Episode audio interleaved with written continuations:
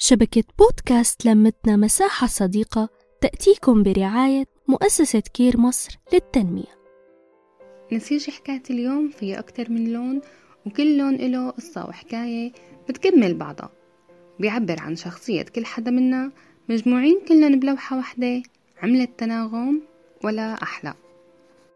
بشكل عام ما فينا نتخيل حياتنا بلون واحد وإلا حتكون باهتة فاقدة جمالية كل شي بنرسمه.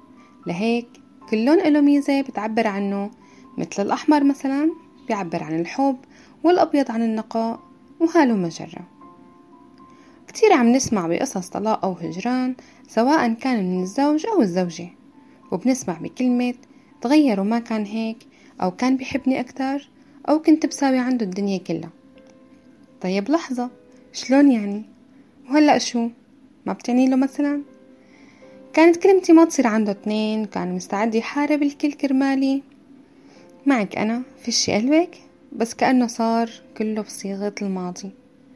كان وعمل وساوى. طيب هلأ شو؟ حكيلنا عنك لنشوف. كيف كنتي تعاملي؟ وهلأ كيف؟ أنتوا الاثنين حاسين بهذا الشعور ولا بس انتي؟ سألتيه شو غيرك؟ أو إنك حاسة إنه متغير عليكي وبس. ما بقى مثل الأول أو شو اللي مضايقه؟ ومخليه يوصل لهون. طيب بتعرفي إنه لكل فعل رد فعل؟ وممكن يكون صاير معه ظرف مخليه يوصل لهالمرحلة أو ضغوطات الحياة مثلا.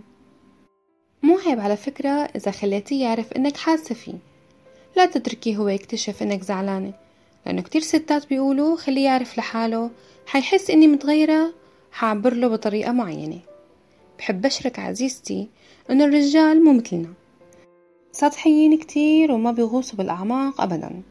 بيكونوا معصب ما بيحاول يكتم غيظه ولازم يفش تعصيبه بشي ولو كان انتي نحن بنحب الدلال وبنحب نضل نتدلل لحتى يجي ويسألنا شبك أو يحاول يراضينا.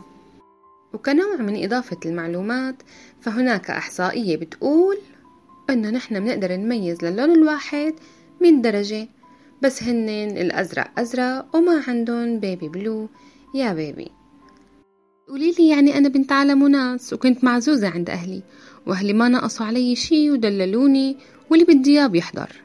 حقلك معك حق بس برأيي إنك تكوني نفسك عفيفة وعينك شبعانة. هي تربية وأخلاق زرعوهن هنن فيكي وإنت صغيرة. الإتياب والأكل والطلعات مو عز ولا تربية. العز شي بعيد كتير عن اللي بتقولي. العز ما بيخليكي تحكي هيك. عز أهلك هي أخلاقك وتربيتك وتواضعك. سمعتك الطيبة وكلامك الحلو أسلوبك اللطيف والراقي.